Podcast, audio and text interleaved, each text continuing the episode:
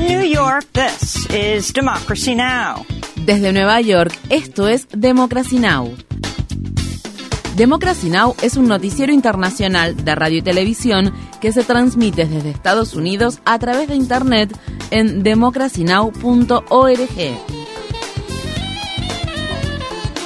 Welcome to Democracy Now!, democracynow.org. Bienvenidos a Democracy Now! en español democracynow.org barra es. El informativo de Guerra y Paz con Amy Goodman.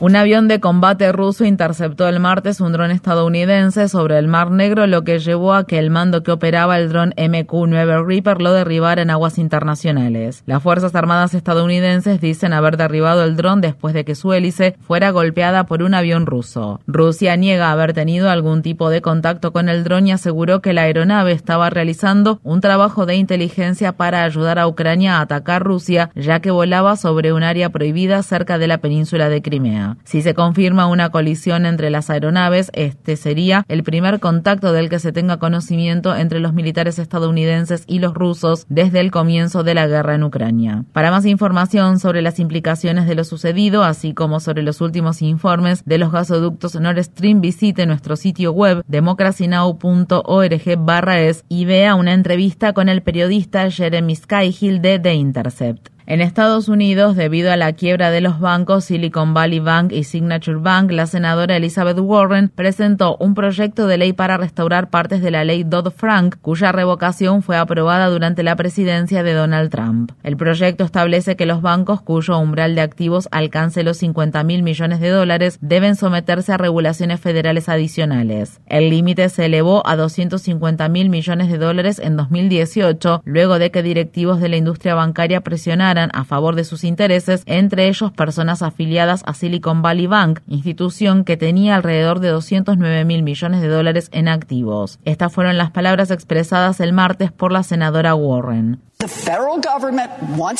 Una vez más, se pidió al gobierno federal que tome medidas extraordinarias, el tipo de medidas contra las que originalmente se suponía que la ley Dodd-Frank nos protegería. Nunca se debió haber permitido que estas amenazas se materializaran y ahora debemos evitar que vuelvan a ocurrir.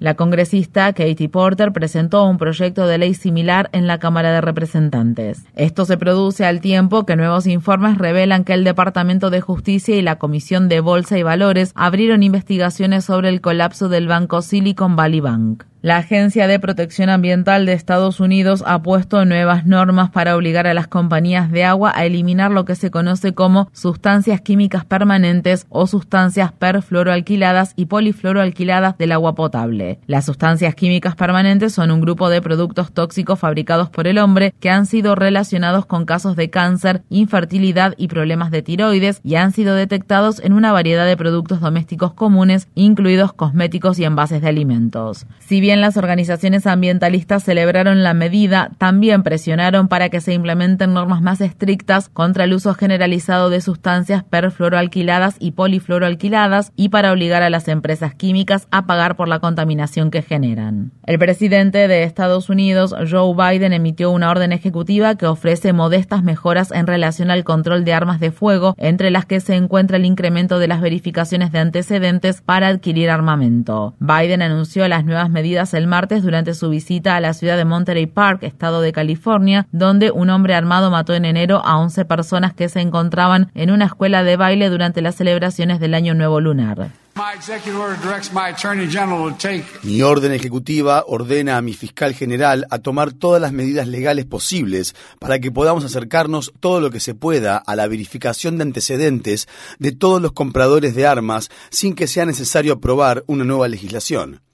Es de sentido común comprobar si alguien ha cometido un delito o un acto de violencia intrafamiliar antes de venderle un arma. La orden ejecutiva también amplía las campañas de concientización pública sobre las órdenes de bandera roja. The executive order also expands public awareness campaigns las órdenes de bandera roja pueden ser emitidas por una corte estatal para remover temporalmente la tenencia de armas de fuego de una persona que se tema pueda presentar un peligro para sí misma u otras personas. Biden también volvió a pedirle al Congreso que apruebe una legislación más sólida para regular la tenencia de armas de fuego, incluida la prohibición de tenencia de armas de asalto. Un tribunal de Pakistán ordenó a la policía que detuviera su operación de arresto contra el ex primer ministro Imran Khan hasta el jueves por la mañana. Esta fue la segunda vez que intentaron arrestarlo en el mes de marzo. El martes, cientos de seguidores de Khan se congregaron frente a su casa de la ciudad de Lahore, bloqueando el ingreso de las fuerzas de seguridad. La policía antidisturbios disparó un cañón de agua y gas lacrimógeno para dispersar a los manifestantes durante un enfrentamiento que duró una hora y que terminó en la madrugada del miércoles después de que las autoridades finalmente se retiraran del exterior de la casa de Khan. Khan está acusado de corrupción y terrorismo, cargos que él niega al tiempo que denuncia que dichas acusaciones están motivadas por intereses políticos. El secretario de Estado de Estados Unidos, Anthony Blinken, se reunirá este miércoles con líderes etíopes, entre los que se encuentran funcionarios de Tigray en la ciudad de Addis Abeba. La reunión se celebra cuatro meses después de la firma del acuerdo de paz que puso fin a dos años de guerra brutal. Blinken viajará el jueves a Níger. Esta será la primera vez que un secretario de Estado estadounidense en funciones visita el país de África Occidental. En el sureste de África, el número de muertes por el ciclón Freddy ha aumentado en más del doble en un día, ya que el martes se registraron 220 muertes en Malawi, Mozambique y Madagascar, al igual que cientos de heridos y decenas de desaparecidos. El ciclón Freddy es el ciclón tropical de mayor duración del que se tenga registro. Las personas sobrevivientes que se encuentran en Malawi, el país que sufrió el mayor número de muertes, describieron escenas desgarradoras y rescates heroicos. La niña estaba metida hasta la cabeza en el barro. Ella pedía ayuda. Aunque el agua corría con fuerza, logramos cruzar y rescatarla. Fue muy difícil llegar a ella, pero logramos sacarla. La compañía farmacéutica estadounidense Novo Nordisk anunció que rebajará hasta un 70% el precio de la insulina, sumándose a la medida que implementó a principios de marzo su competidora Eli Lilly. La medida se produce después de años de presión por parte de activistas, legisladores y personas con diabetes y ejerce presión sobre Sanofi, otra importante compañía de Estados Unidos, para que siga los mismos pasos. La semana pasada, la congresista Cory Bush y el senador Bernie Sanders introdujeron un proyecto de ley denominado Insulina para Todos y cuyo objetivo es limitar los precios de la insulina a 20 dólares por vial. En el estado de Massachusetts, las estudiantes de la Universidad Privada para Mujeres Wellesley College aprobaron un referéndum no vinculante para que la escuela acepte las solicitudes de admisión de todos los estudiantes transgénero y de género no binario. La universidad actualmente admite estudiantes que se identifiquen como mujeres únicamente. El referéndum también pide que la universidad utilice lenguaje y pronombres de género neutro en sus comunicaciones.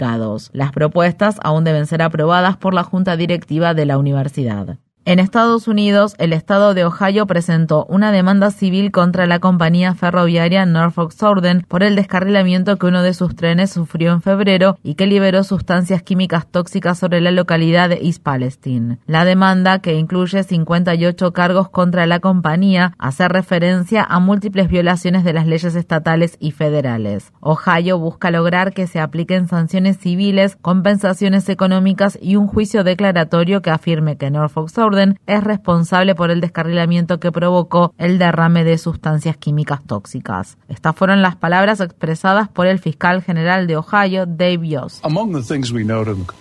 Entre las cosas que pusimos en la demanda figura la tasa de accidentes que tiene Norfolk Southern.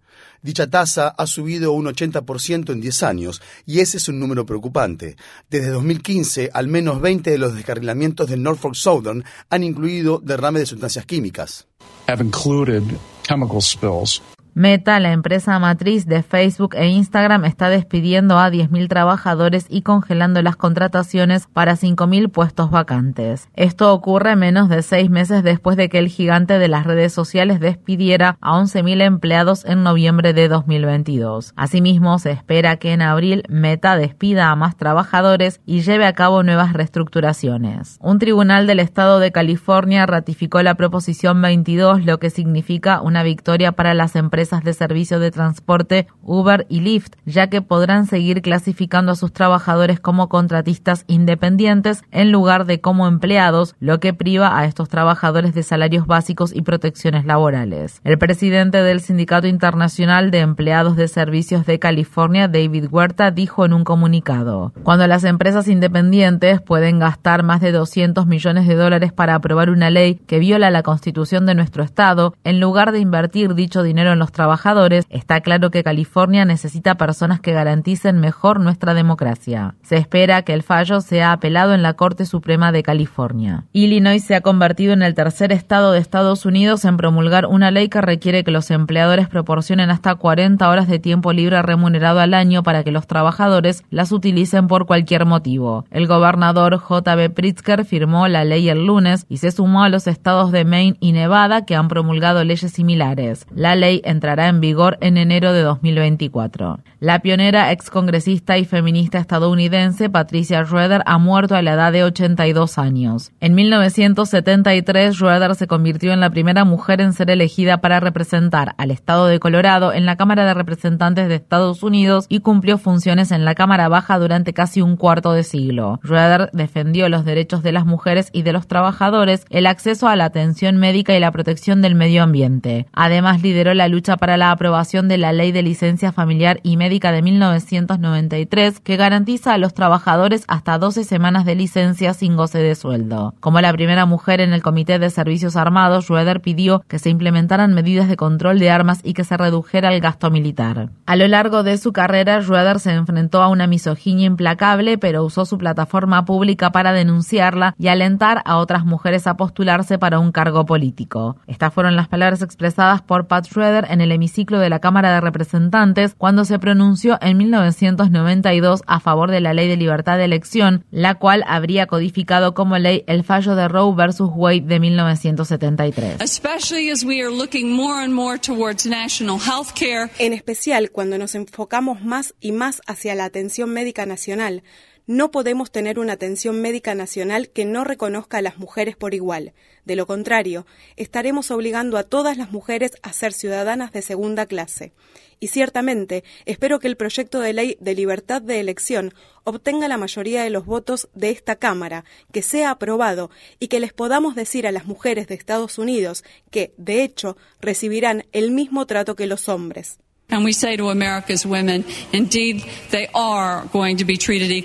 Esa era la excongresista Patricia Schroeder, quien falleció el lunes a la edad de 82 años. Infórmate bien. Visita nuestra página web democracynow.org/es.